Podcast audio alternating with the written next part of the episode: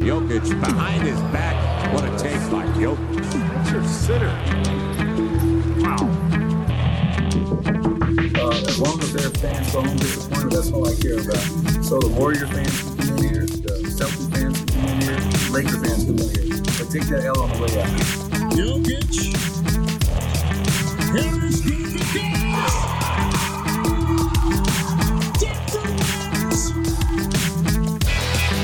Welcome into the Pickaxe Podcast. I am Zach Mikash here with Gordon Gross. We are from DenverStiffs.com. Took the week off last week, but we are back and we are ready to talk about a dreary, dreary week of for the Denver Nuggets. They they go one or you know one and two on a week. They really should have gone three and zero. They were within about two seconds for being zero and three.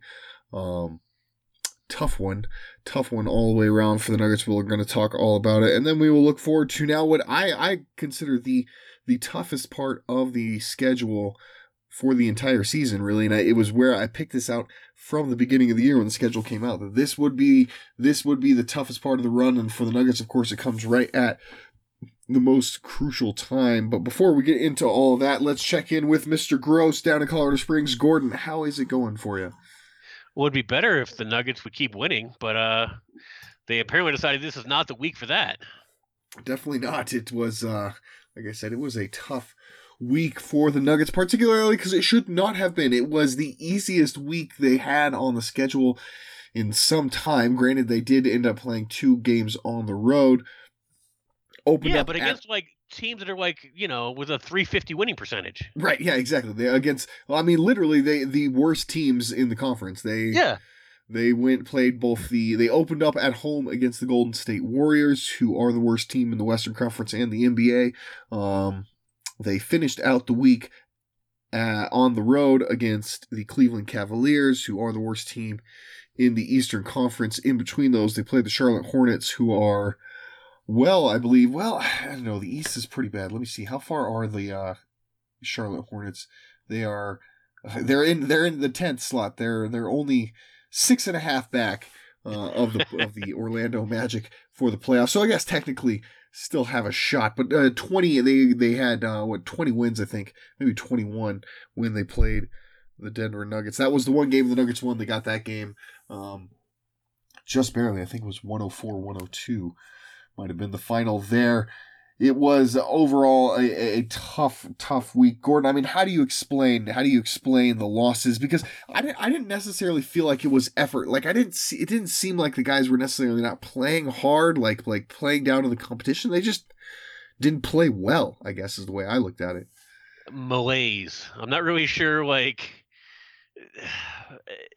I, I do think that they weren't exactly playing hard. Like if you're not getting back in transition, you're not jumping on the floor for rebounds. You know, like it they played, like they were there, they were all on the court, but they just didn't play together, they didn't execute.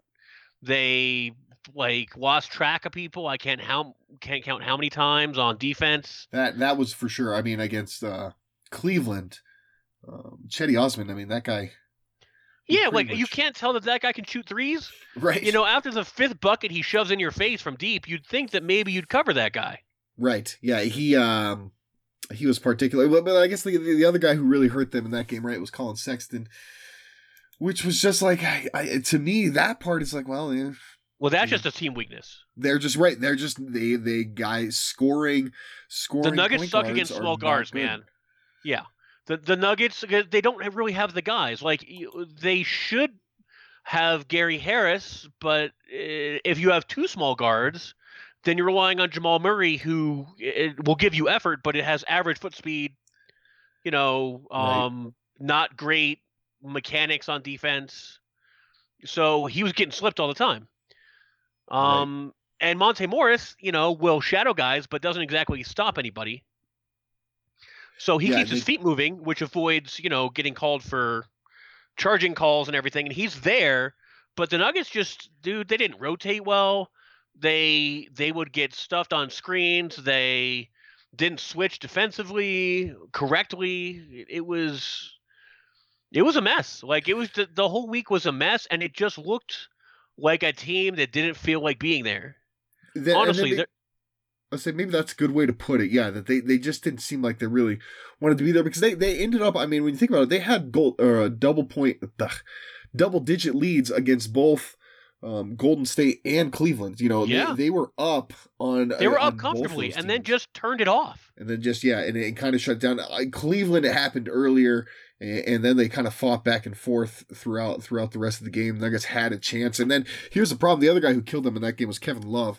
Um, Well, And- Kevin was and- just doing turnaround 360 three point shots, man. Like, Right. what are you gonna do? and he hit big shots and he hit them Yeah. down the stretch and that's the problem is you let that game get close and then a guy like Kevin Love who you know maybe is not as big of a threat on a team like this because he's you know let's be honest he's he's a, a star or former star player a veteran guy a guy a guy who's won a championship and so he's probably not going full on all the time on a rebuilding team like Cleveland but when he catches it, when he's in there in a game, in a close game against a team like Denver in the final moments, like he can turn it on and he's still, he's still a very good basketball player. And the Nuggets, Well, and he may have been mad at Denver for not trading for him. You know, yeah, like there you go. Right. I wanted out of Cleveland and you didn't let it happen, so now I'm mad. I'm gonna shove it in your face. right. Cause you, you decided for Paul Millsap instead.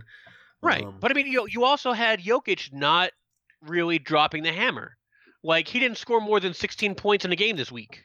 And the thing that, well, and so in that Cleveland game, the thing that really kills you is remember, he picks up that foul Yeah. um, really early in the first quarter. And it's, it's one of those things where it's like, okay, I get when Jokic just commits a foul to stop a, a break, and I and I can be okay with that. But in this case, he was the only guy who had yet to get back. Everybody else was getting back Right. on that team, and he and he decides to take that foul. It basically sets up him being in foul trouble for the entire first half. That that really hurt him, and it was I think he was in foul trouble too against the um Charlotte, he was in Charlotte. foul trouble. Yeah, yeah, Yeah. in the Charlotte game, he was also um Yeah, they squeaked that one out, but like it, it's these these items. I mean, his his line is fine because there's nobody who could stop him on the boards. Right. You Yeah, know? but uh, again, uh, like you see that, uh, like he ends up Well, so I mean, in in both games, yeah, he was okay. Um, in Charlotte, I think it was actually, I mean, pretty good by by most standards. Like, I think it was like 14, 11, and eight. We get we Oh. get mad at Jokic, man. It was like he had 14, 11, and 8 against Charlotte, and they won it. He had 16, 13, and 7 against Golden State, And they lost, and they lost Yeah. it. and then he had eight, eight, and eight against against Cleveland. That's which is the that one that that's the one kills that, me. that Like Tristan you, yeah. Thompson's not that good. Like I Tristan Thompson can play some defense, but the idea that he can't score on Tristan Thompson is is ludicrous. Right. And he had a tough. I mean, he had a tough night shooting, and then it's Yeah. that foul trouble. You see that that rear its head because you're like, well, he still played 32 minutes, but you see it rear its head and that he only took 11 shots, right? Like he Right. got into foul trouble, he got discouraged, he got upset, and then he kind of turned into more passive Jokic. Well, he, he wanted he to pass. This is the week that Jokic was like, "That's fine. I'll get everybody going." And the Right. problem is they would get plenty of assists, but nobody's blood got up for these games. Right. And nobody, yeah, nobody turned it up. You know, that's the thing is outside of like in the Cleveland game, outside of, of Kevin Love, Cedi Osman, and and Collin Sexton, I mean, they really got nothing from anybody else. I mean, they, Tristan Thompson had a nice night on the boards. Matthew Dellavedova had a ton of assists, but It like, killed me watching lose the boards, man. Like, how do you get out rebounded by teams without like any real big yeah, men? they're they're putting Tristan. I mean, no, I mean, I, granted, Tristan Thompson, Kevin Love are pretty good rebounders. well, That's- Kevin Love's always been a good rebounder. Right. But he spends most of his time nowadays like He's out at the three-point on line, man. three-point line. Yeah, exactly. Yeah. So it's there's not like a ton of yeah. He only had one offensive rebound in the entire game. You know, it was it was more the way that I think what happened is like okay, you had a pretty good night from Will Barton. At least he he shot it a lot uh, and got some points. You had a good start from Gary Harris.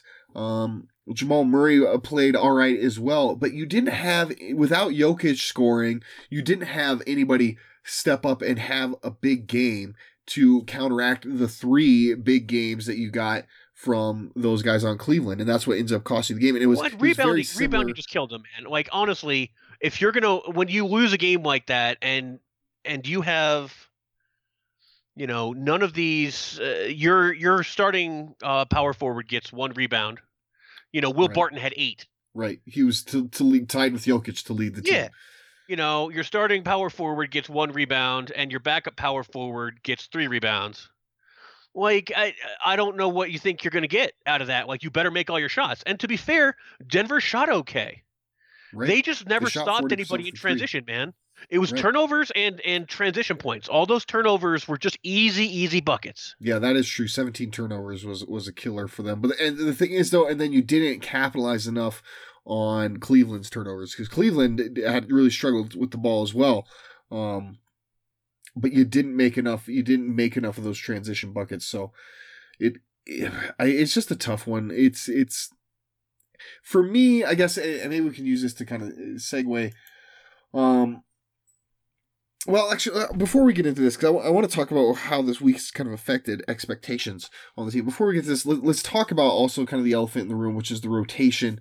We saw it, it, it was a bit of a weird thing. Uh, Michael Porter Jr. does not play against Charlotte and then does play against Cleveland, but kind of a coach switched it up this time. He, I don't think he brought him in in the first quarter at all, and then had him play the second quarter. He ended up getting trying to maybe balance his minutes with somewhat with the bench and then somewhat with the starters, which I think is a a decent way to approach him. But what's weird is is the on again, off again DNP CDs, and you're playing Torrey Craig because you know coach said it after the Charlotte game to get better defense.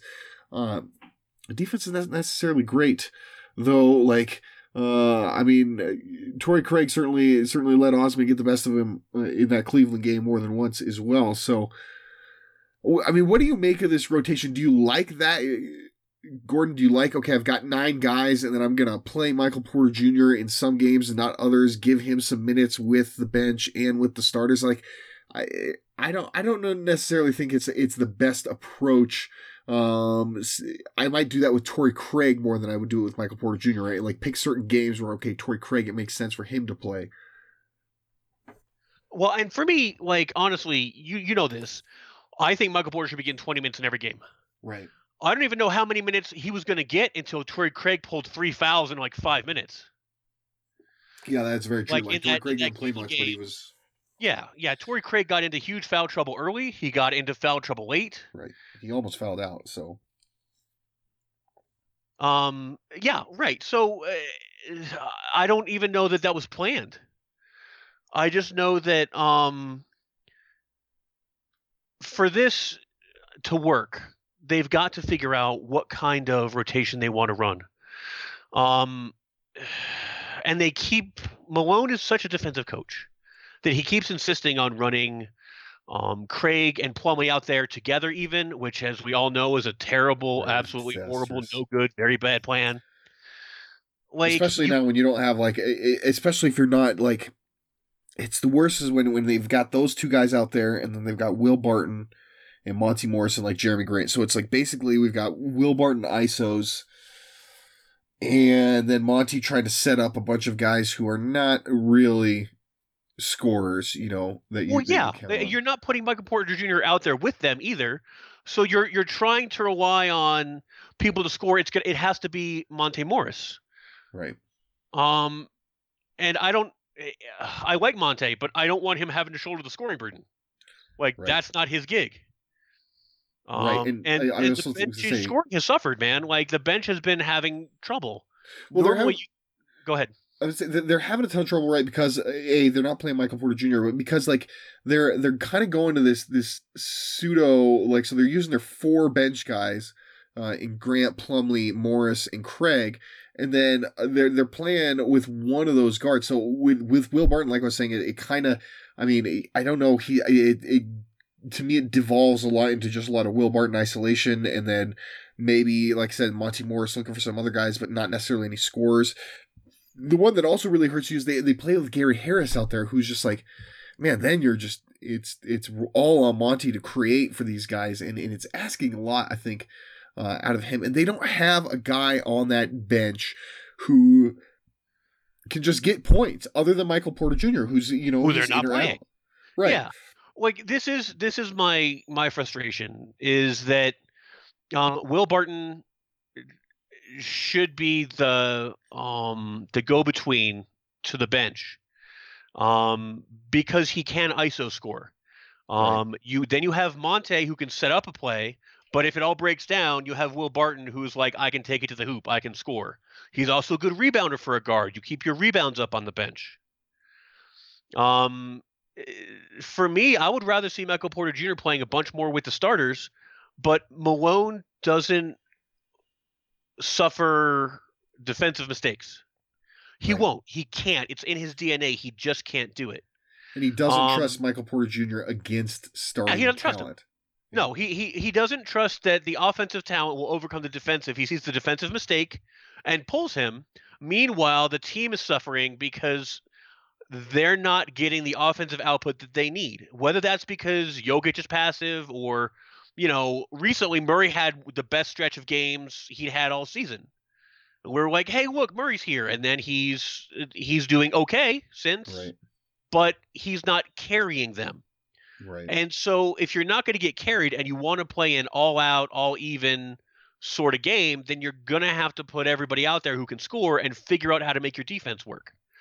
You know, the Nuggets are the it, Malone was complaining about the fact that they're the 27th ranked defense since the All-Star break, but then doesn't understand that the reason for that um, is not exactly on the guy that he's making an example of. right. It's Yeah, it's it's an issue really it is an issue of focus. Like the the nuggets have not been focused on five five out defense. They've not been focused on um denying the interior to anybody. People just get to the hoop at will They're not focused on rebounding, right? They're I mean, No. they're not they're not no they're not the focused on rebounding. They're not focused on transition defense. So you can't pick one area where denver's like here's the thing that we are focusing on doing and if other things slip through then fine. That's Right. not happening.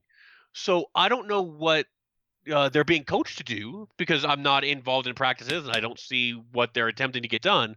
But whatever it is it's not happening in games and it's on everyone for that the, Yeah. the thing that you know that somebody like michael porter jr brings is he brings three point shooting slash scoring because he can get to the hoop too Yep. and he brings you rebounding Yep. is he a sieve on defense yeah maybe uh, so have the rest of the nuggets been it's not Yeah, like the minutes without him have been good Yeah, nobody's. I mean, even their stalwarts. eh, I mean, a Torrey Craig like came in Paul the other Millsap game and, and he had six straight scores like Right, you know yeah, the second he came in the game Exactly. Yeah, it, those guys have not exactly been, you know, so phenomenal. I think that's and that's where it, for me it falls a little short is because like yeah, it'd be different if when Torrey Craig was coming in, he was just shutting dudes down, and, and we were, you know, and, and we were winning. Like the the the Nuggets aren't winning, and, and it's they're they're seeing, uh, you know, we're seeing even their their best defenders really just not not play well. So it's hard to just look at, at Michael Porter Jr. and be like, okay, well he's he's the the reason I'm gonna not play him because and that's what gives me the best chance to win. I mean, those were the words the coach used after the Charlotte game. He's gonna play the guys getting the best chance to win. So like right and and and, that's- he that's what talked about he wanted better man. defense.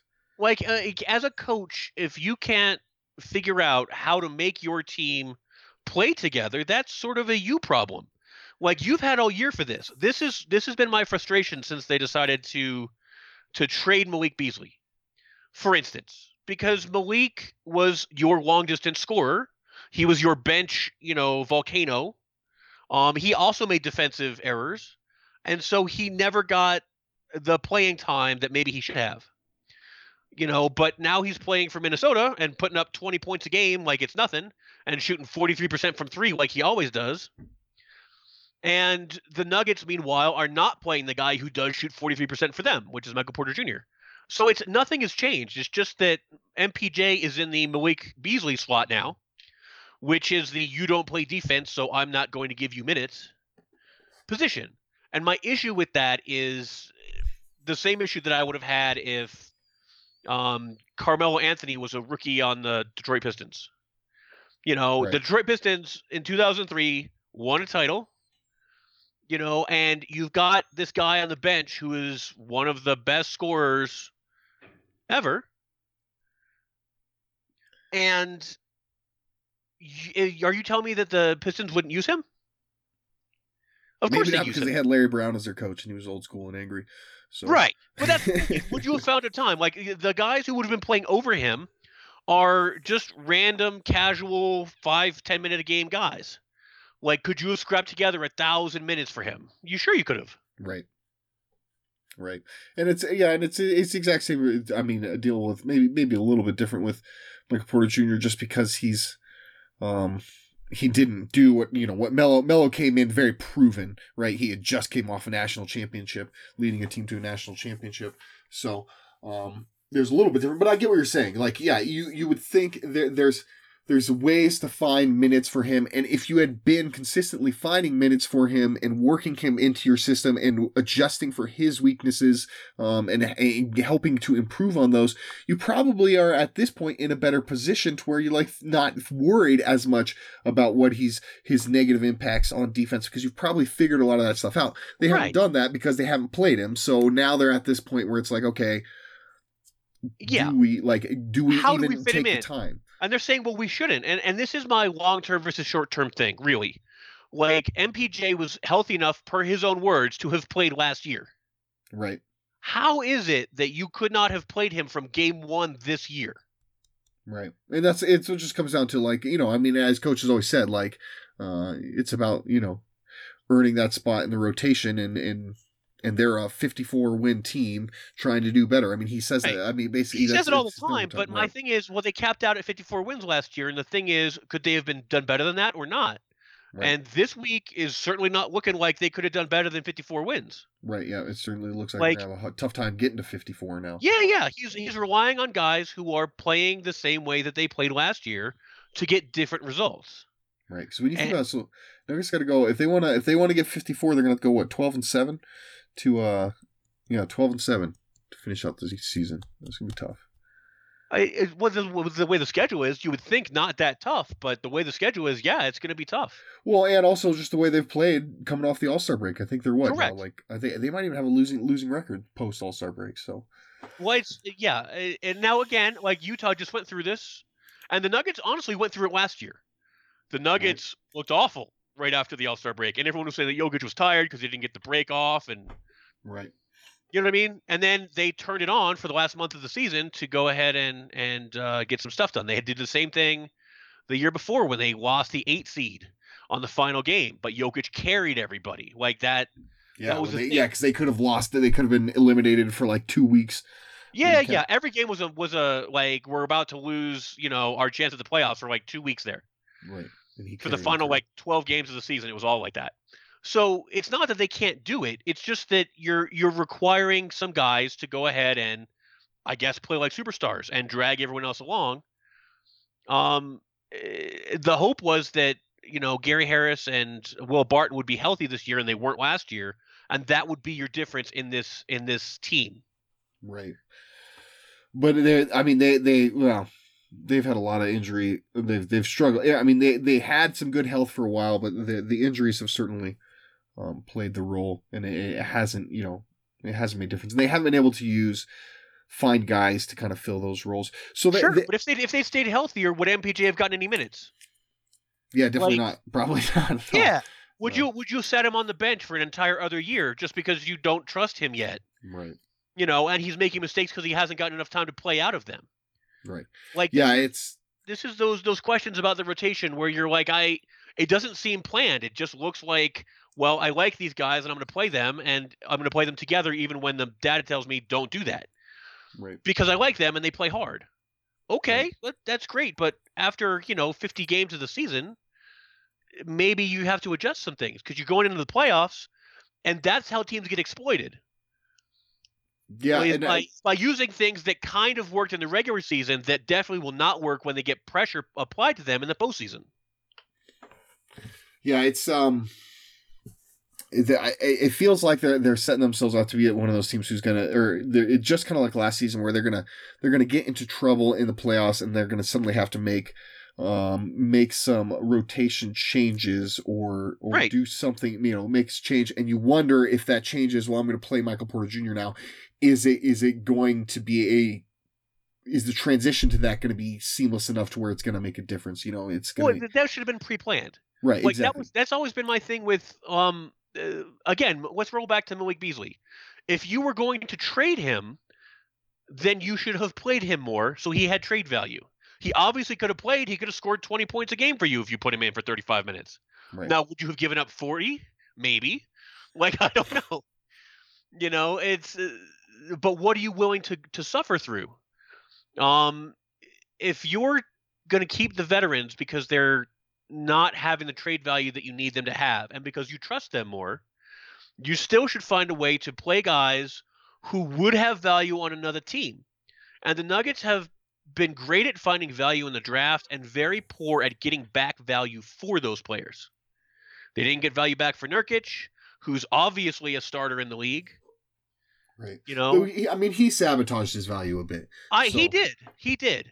Um, but the Nuggets were not able to get that value, even though you know they their hand was forced. Malik didn't force their hand. Malik didn't sit there and vocally to the press demand a trade. Basically, No, but it, I mean, but the way it was, it, like it came down to it, like you know, everybody knew, right? Like oh yeah, everybody knew. It was, it was, it was flat out. Like obviously, the Nuggets need to move these guys, or they're going to lose them for nothing. Like nobody, nobody thought Malik Beasley or Juancho Hernangomez was coming back next season. So like, Right, but then so you can either trade them in the offseason or you spend the first couple of months building their value and then you trade them. But the Nuggets don't think not- like that. The Nuggets always play for this game. The Nuggets never plan for next game. And I get that. Like it's a it's a win now league. You can't necessarily plan for later. You got to win now and then figure it out. But it leads to things like Malik Beasley not getting any minutes when he obviously could have been a much better scorer this year than Gary Harris. Um, it leads to things like Michael Porter Jr. not getting minutes he needs to be ready for you in the playoffs, and then you using that as an example to not play him is that you didn't play him earlier and get him ready. Like Yeah. it, these are the frustrations that I have with the rotation is that the Nuggets aren't aren't planning to peak their roster. They aren't planning to utilize their best players or at least their most talented players in the ways that those players need to be used. And so the Nuggets continue to have their best defensive players playing together on team on on rotations that um are net negatives because they're not using their defensive players correctly. They don't have enough offensive players in the game then to offset the fact that those guys are not efficient scorers by themselves. Um it's it's it's not for me it's it's watching talent that the Nuggets have. They definitely have it and they're definitely deep. But their rotations all year have been sort of made up and confusing. Um, and if you're gonna, if the quality about the Nuggets that they liked about themselves was their consistency, was the fact that they knew all their personnel, that they all knew how to play together, then how come you haven't maximized them yet? It's very true. Yeah, I mean, uh, how come that was that was your number one pitch was the continuity? Uh, Yes. You really, I've only tried to have to work in. I mean, two guys. You had to work in Jerami Grant, and you had to work in, and then Michael Porter Jr. They've, they've successfully done it with Jerami Grant, but they haven't made the. That's because I mean they've given him the minutes. They have not done it with Michael Porter Jr. All right, but I tell you what, we got to move on. So let's go ahead. Let's hit the break. Um, when we come back, we're gonna stay. We're gonna kind of talk about. We're gonna look forward. First, I want to talk about like the playoffs in general and and how we feel about this team now, given the week that they've just had. Uh, and then I'll, we'll get into a little bit specific, more specifics about the game tonight against Milwaukee and uh, the Dallas Mavericks going to be coming up here later in the week. So stick with us. We'll be right back.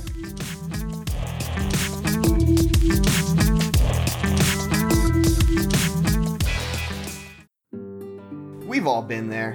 When the budget's the tightest or a time is the shortest, that's when disaster strikes. The last thing anyone wants to deal with in these times is an electrical issue in their home or business.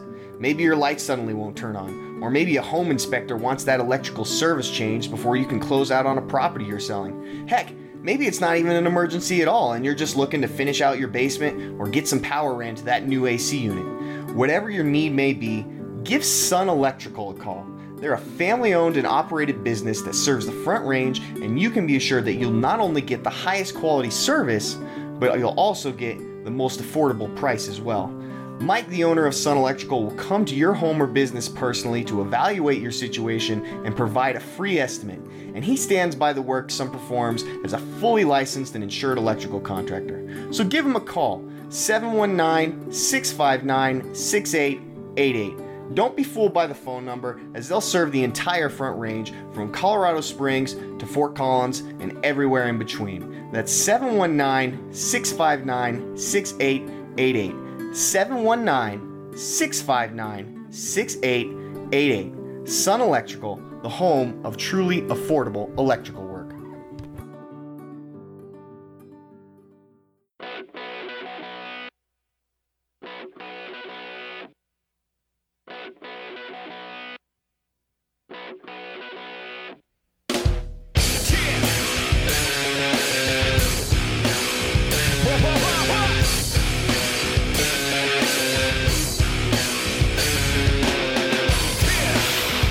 welcome back into the Pickaxe Podcast. Zach Mikash, Gordon Gross. We broke down the rough week that the Nuggets had there in the first half. Now we're going to start looking forward, but let's let's take a big picture look here first. Now, so kind of seeing what this team has done post All Star break, seeing the way they had last week go, knowing that the schedule is they are now in the toughest part of their schedule the entire season. Um, knowing that where they stand, how t- things are tight in the standings, the quality of teams looking to make the playoffs. I mean, where are you at, Gordon, in terms of what this team? Where is this team going to finish? How far are they going to get into the, in the postseason? Well, what was I'm on record? What like last week saying I thought they get the third seed, you know, Right. but that was when I thought they were going three and oh zero this year or Yeah. this week. They did not go three and zero. Oh. They went one and two and almost went zero and three. You know, and now they're just going to run through this this little um, chasm of danger against a whole lot of playoff um, competitive teams on the road. Like you're asking for trouble, you know. And the team, team you get at home, of course, is the Bucks. So Bucks and the Clippers. Those are your two. They Yeah. seven of the nine next nine on the road. The two home games are the Bucks and the Clippers. Yeah, thanks for that. So you're looking you're looking at potentially two home losses to two of the three best teams in the league. You know, I mean the Clippers just rolled through a bunch of guys. Right. know, the Clippers are finally healthy. The Clippers are are doing.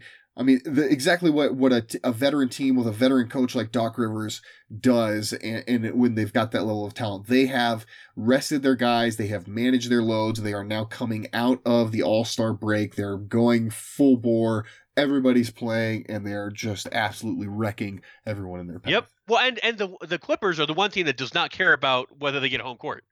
That is not important to them. What they want to do is be a playing right, have everybody fitting together, and so they're making sure that their guys are playing at 100 percent, knowing what they're doing, you know, getting involved in their offensive defensive schemes, and the wins are coming as a way of, uh, you know, an outworking of how they're playing.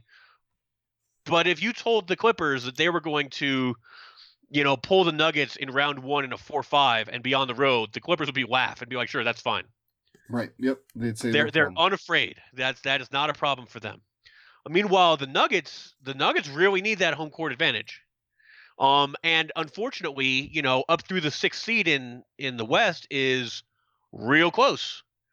You know, the Nuggets could drop to five with another bad week.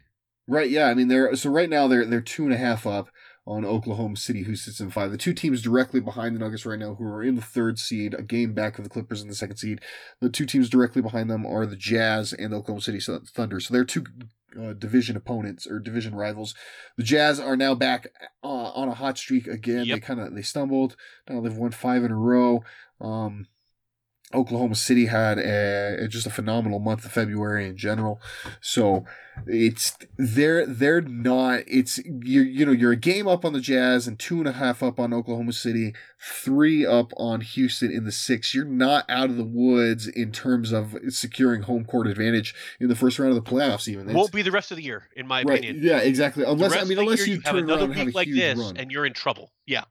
Right. Yeah. If, if you if you surprise everyone and shock everyone, which which they've done a lot this season, but I mean, you could you know say they go if they go seven and two or something like that in this next nine game this crazy nine game stretch, then yeah, they're going to be looking really good. But it's hard to see them. You know, you're you're kind of hoping for five and four, and if you get there. You know, you might be sitting in the four seed. You might be even Right. sitting in the five seed. Probably not the five seed, but you probably you might be sitting in the four seed in the four.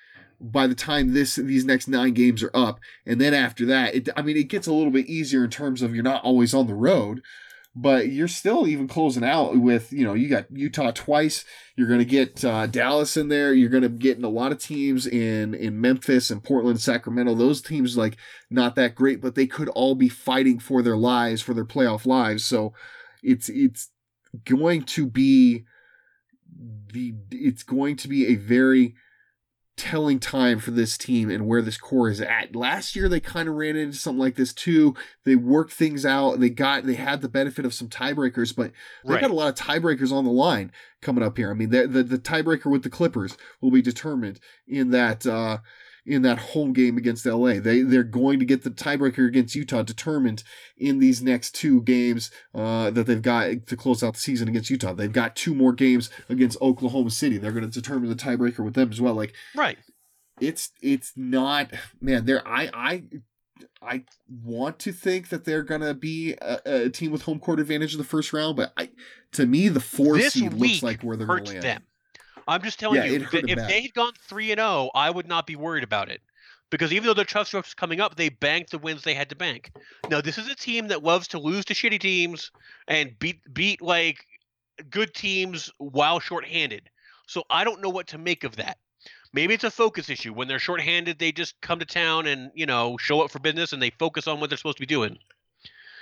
Um, Yeah, But but, I mean, if this team is if they're if they're a game up on the Clippers in the sixth seed eh, or in the second seed, and then a full three games up on the Jazz, you know, if- what would it be four and a half up on Yep. uh, Oklahoma City? Like you would feel way better about their Yep. chances going into this instead of being that as tight as they are. It's you know, I mean, it's it's and, and a team like Oklahoma City, a team, you know, they're gonna get their shot. They're gonna be they're one of the road teams you got to face here, um, coming up. So there, it's it's it's just not. It's I mean, I don't know. I, I where you at, Gordon? Because like I said, I think I think they end up as the four seed, I think four. which I did have them at three. I thought that I thought it would be, I thought it would be the Clippers would probably get to two, and um, the Nuggets would get to three over the the Rockets, and the Rockets would go in the four five matchup with Utah somehow. right. But now, I don't think that. Like now, I- I'm thinking that the Nuggets probably fall to four, I I think so too, and I think they get Houston as the five. I think that's Yeah. that's and I think that's probably how that's going to go. Um, and I don't know about you, but I didn't want Houston in the first round. That's not what I wanted to see. I'm a little more open to Houston without Clint Capela. It's you know they don't they Well, don't not play dunked on 50 times in the game will be nice. Right. Yeah. And, and exactly. And they're gonna be. I mean, it's gonna be. It's you're just gonna be watching just you know, uh, Russell Westbrook and, and James Harden do, get switches with pick and rolls until they get Jokic on them on the perimeter, and that's then they're Yep. gonna ISO. That's essentially what we'll. Well, and you're going to watch the Nuggets. Uh, I mean, the over under on number of uh, three point shooters they foul in that in those games is like what two a game. Right. At least.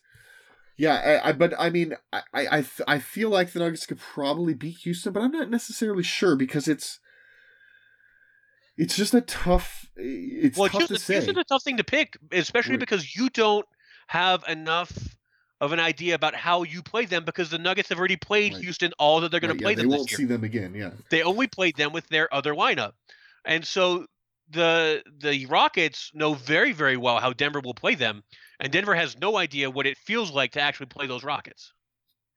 which Right. is a good way to lose first you to lose um, home court in the first game because you still don't really understand how they're going Right. to attack you. Yep, yep, exactly. That's um that that that's the type of game where you could really uh, get caught by surprise. It wouldn't it wouldn't shock me at all. Right. So so I mean, basically though, it sounds like what we were both kind of really agreeing upon is they're probably even if if if they get out of the first round, they're getting an LA team in the second round, right? Yep. Either it's either Clippers, even if they're up at the three seed, they're probably getting the Clippers because Yep. the Clippers are the two seed, or if they're in the four seed, they're going to get the Lakers.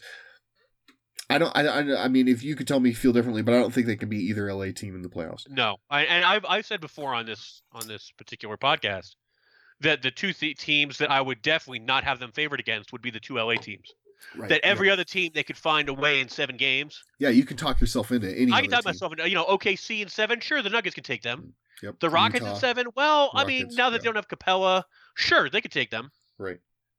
You know, depending on how the shots fall. Utah without Derrick Favors. I mean, what we've seen Yeah. so far, they've been pretty strong. Yeah, they the can Jazz. take Utah. Again, assuming that Utah doesn't just drop threes on them all year. Right. But uh, against those uh, two LA teams, no, I don't. I don't like that. yeah, especially I, mean what like we saw, chances. What we saw against the Clippers in the last game they played, and and and what we've seen against the Lakers multiple times at home. Like I mean, the, uh, these teams at full strength. We've we the, when the Nuggets have beat these teams, they beat both L- LA teams this year. But when they beat both of them, they haven't been at full strength. Um, and but these teams at full strength, they just they there. It seems there's a clear cut above. Well, and they're at full at. strength, and each team features somebody who won a finals. Like Right. they've been there. Like they've got rings. They know what it takes. Um, and the Nuggets are still working on figuring out how to beat the Cavaliers. Right. So uh, I I don't like their chances. Just the way that the teams match up, the length of of the Lakers and the length of the Clippers. I don't think the Nuggets get out of the second round, regardless of like which LA team they would face. Yeah, I agree. I, I don't I don't think they're they're gonna be there. So let's um I'm, So I'm thinking right now. I'm thinking literally like 53 wins and a second round loss, much worse than last year against the Trailblazers. Right, right, more like uh, like like losing in five. Um, Yeah. Um A so uh, yeah, gentleman sweep. I'm going to give a shout out to my guy Eddie Spanstra on Twitter because he asked us to talk about a Bradley Beal trade, and I think it fits in here. So I'm going to do it for him because I said I would. Um, shout out to Eddie. Hopefully he's listening. Uh, otherwise, people are why are you talking about a Bradley Beal trade? But I think the point that I want to bring up here is that that's the kind of guy that was like it looked like as as like the star player who could be available. And he's had he's played phenomenal, particularly here of late, um, and has looked every bit of a star player. And it, so I guess looking at a guy like that is that what the Nuggets need to do. They have to make a trade for someone like a Bradley Beal in order to get them over the hump against these LA teams. It's, I don't know, man. Like it, thir- 20 games ago, I would have told you just play Michael Porter Jr. Right. And that, Like- that that that could very well be the thing too. But that because that's my thing is is what you're looking at is the thing that the Lakers bring is length. Well, there's nobody who's bigger and a better shooter than Michael Porter Jr. So Right. you've got a 6'11 dude dropping threes like it's no no problem at all. Um, so that helps your spacing. It helps you match up against these guys like Anthony Davis. You can hit the boards, you know, because he's a good rebounder. He's not good defensively, but if you'd been playing him an extra 500 minutes this year, you know, maybe you'd have something. So next year, you know, if you're in the situation, hopefully by then Michael Porter Jr. is who we think he's going to be, which is at least the third best player on the team. Right. Right. Um, It- But yeah, like your other option is that you're going to have to that you would trade for somebody like Bradley Beal. The problem with that is I think you have to trade Jamal Murray to add Bradley Beal. Yeah, because like I think everybody looked at you know when we were looking at this trade before, there was always like Gary Harris is the guy that makes sense, but and and Gary has played better since the All Star break, but he had been so bad like for so long. Like there's nowhere near enough value in Gary Harris alone to get a player like Bradley Beal. You're also gonna have to um, find some more guys in terms of salary, so maybe you're having to package Bradley Beal and Will Barton, and like th- then is it For Harris, I- yeah, if you're putting Harris and Barton together to make up the, the Bradley Beal salary. Right. Yeah. To get that kind of sa- to get closer because you don't have a Mason Plumlee on your roster anymore. You don't have a Paul Millsap, so you're you're Yeah. suddenly having harder times coming up with guys who have those Right. big contracts because your money Well, is the pretty much divided in two spots. It's either in Jokic and Murray who are taking up huge chunks and have huge contracts like Beal, um, Right. or it's going to be in guys like a Jerami Grant who you're obviously not going to be trading. Um, or it's all kind of made up in these these smaller contracts. So it's Yeah, if you're if you're gonna trade if you're gonna trade for Beal, the only guy who makes enough money next year is Jamal Murray. right. Jamal Murray's like the only guy. Jamal Murray, Murray or. Jokic are the only two guys who like one for one swaps would make uh, would make the the right amount of money. And you're obviously Right. not trading Jokic. No, and, and the problem that you run into is that they still have John Wall on the books, Right. Yep. who is their point guard. So Yeah. why are they trading you, um, Bradley Beal, who's their off guard?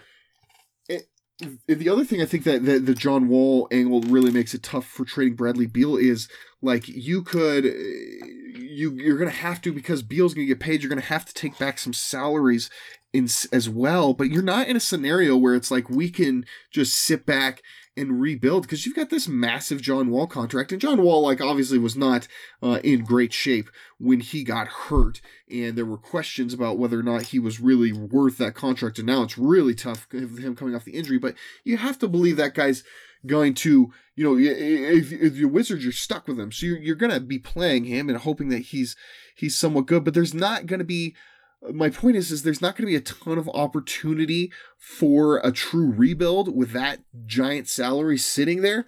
So you're almost like better off if you're the Wizards being like, well, let's just roll with it. Let's just roll with Beal and Wall Yeah. and, and see what we can do the for the next is- few years. If you look at Beal, if the Nuggets think that he's better than Murray and would trade for him, then the Wizards think that too. Right. like if you're going to give me back another two guard or a combo guard who can play the one or the two, who can you know play next to John Wall for three years because John Wall's not going anywhere.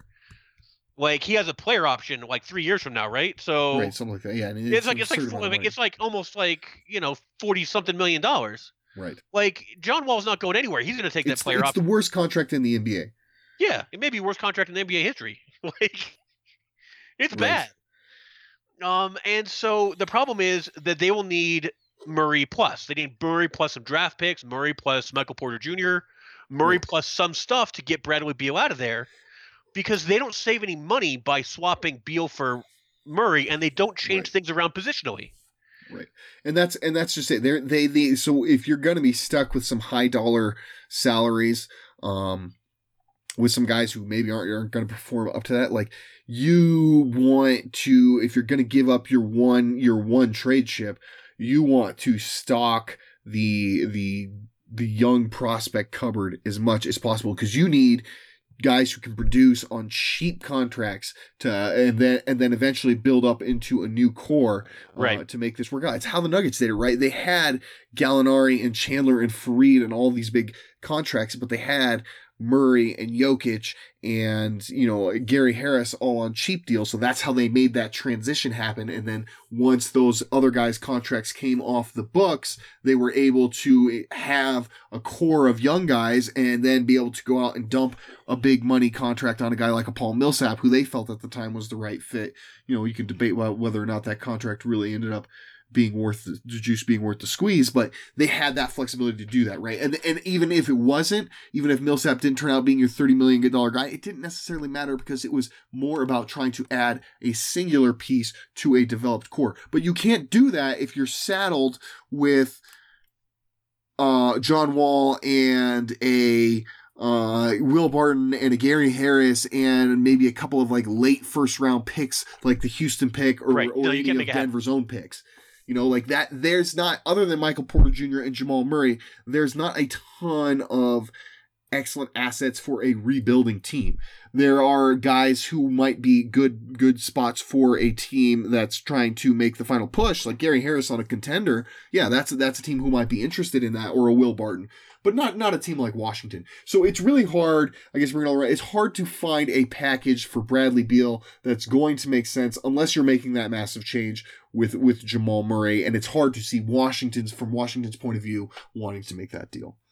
Right. The and again, the only way I see it is if they throw in Michael Porter Jr. and some picks, and I Yep. can't see Denver like. eh, you can say whatever you want Tim about Tim Connolly's gonna Connolly's do that. ability to find guys, but they don't trade their own guys. Right. Like And he's the- Tim Connolly. Like you can say what you want to say about Michael Malone and whether or not he's all in on Michael Porter Jr.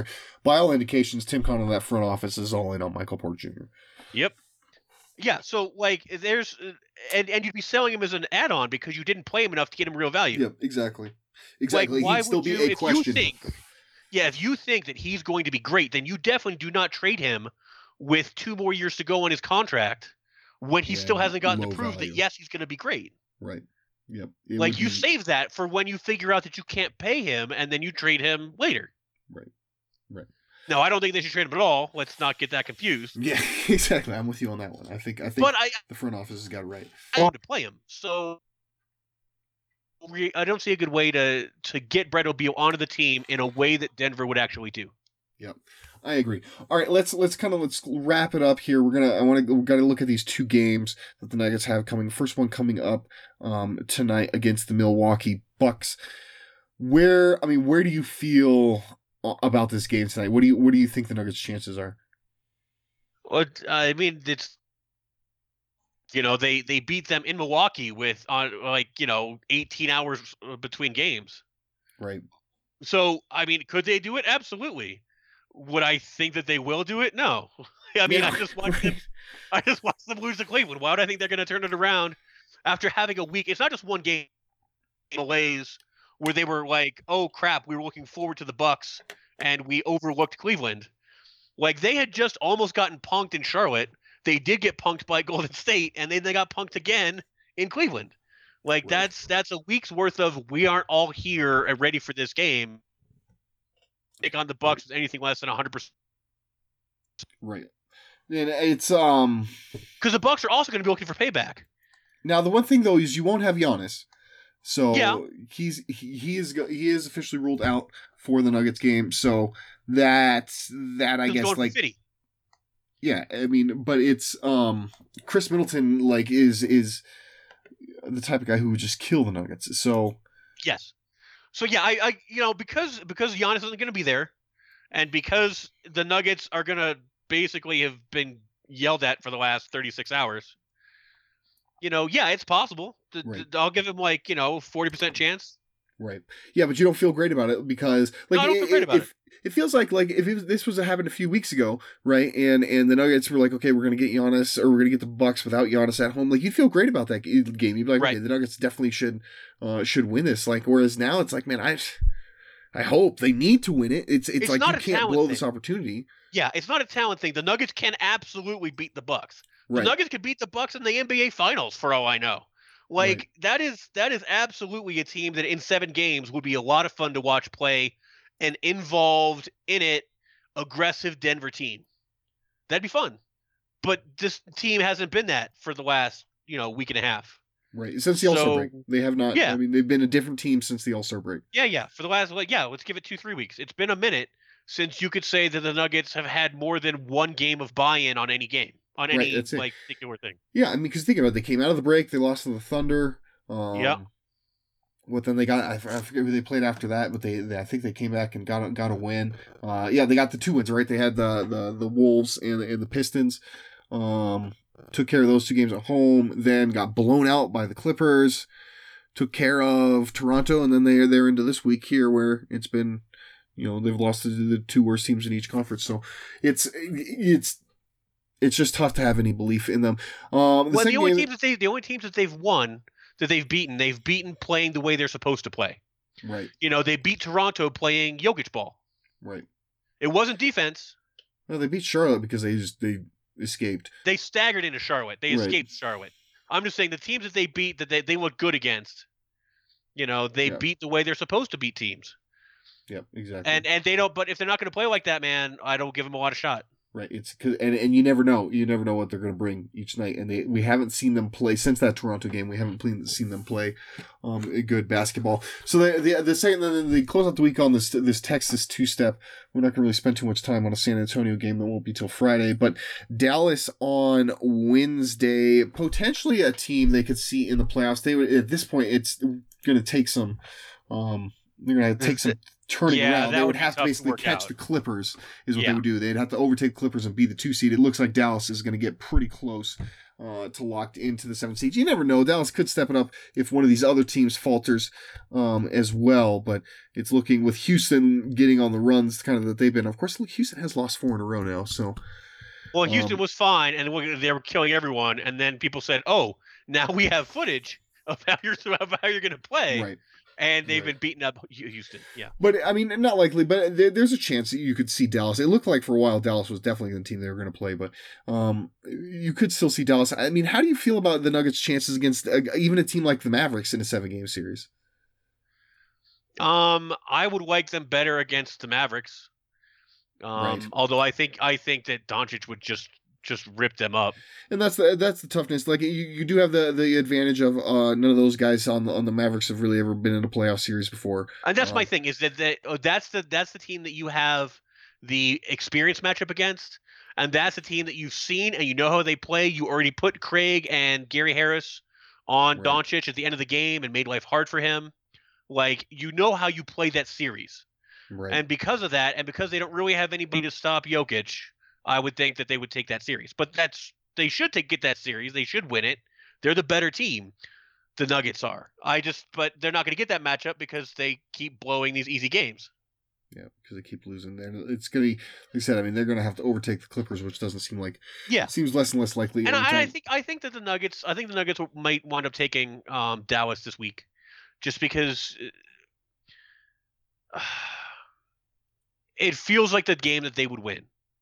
Yeah. It's another team that plays kind of Euroball. Right. Yeah, I mean, and, and I think they're they're they they it, it seems like a very nugget thing to do, right? Like they could beat the Bucks and then and then follow it up with a big win against the Mavericks and then drop that game against San Antonio. Sure. That's that seems very very Denver like. All right, well, um, I guess that's what I'm going to go with for my prediction for the week. Or I'm going to say two and one. Uh, they're going to get the two good wins and then and then disappoint us with the, with San Antonio. What do you think? Um, man, I want to talk myself into two and one real bad because I don't want to look forward to a one and two week.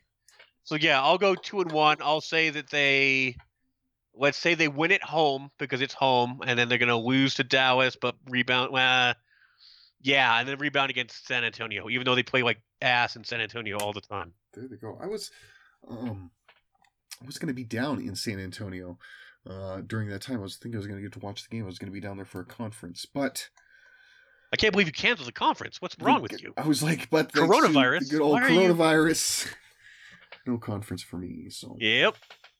there you go. All right, we'll tell you what. We are going to go ahead and we will. Um, So your podcast from home, man. that's right. That's right. No, no, no coronavirus here. no coronavirus here um whatsoever at least at least we hope um that is uh, we're gonna do it we're gonna wrap up the show on that on that grim note. Um he is gordon gross at g money nugs. I am zach mikash at zach mikash. Uh also find us at denver stiffs at pickaxe podcast. These are of course all twitter handles in case you didn't catch on. Uh over on instagram it's at the denver stiffs. Make sure you're also following us on facebook and subscribing to the podcast channel and the YouTube channel. Uh, podcast channel, you will go ahead and catch the show, The Dig, Nuggets Numbers, the Denver Stiffs show. It's all right there, right on the Denver Stiffs podcast channel. So make sure you're subscribed to that. That's what you want. One you want to look for to hear the show and all the other ones that have them come straight to uh, you whatever you listen to your podcasts on. So make sure you guys are doing that. And then otherwise, Mr. Gross, a pleasure as always, sir. No, I appreciate it, man. And uh, let's see that two and one because we didn't get it last week. Here we go. We need it. All right, everybody. We will talk to you next week.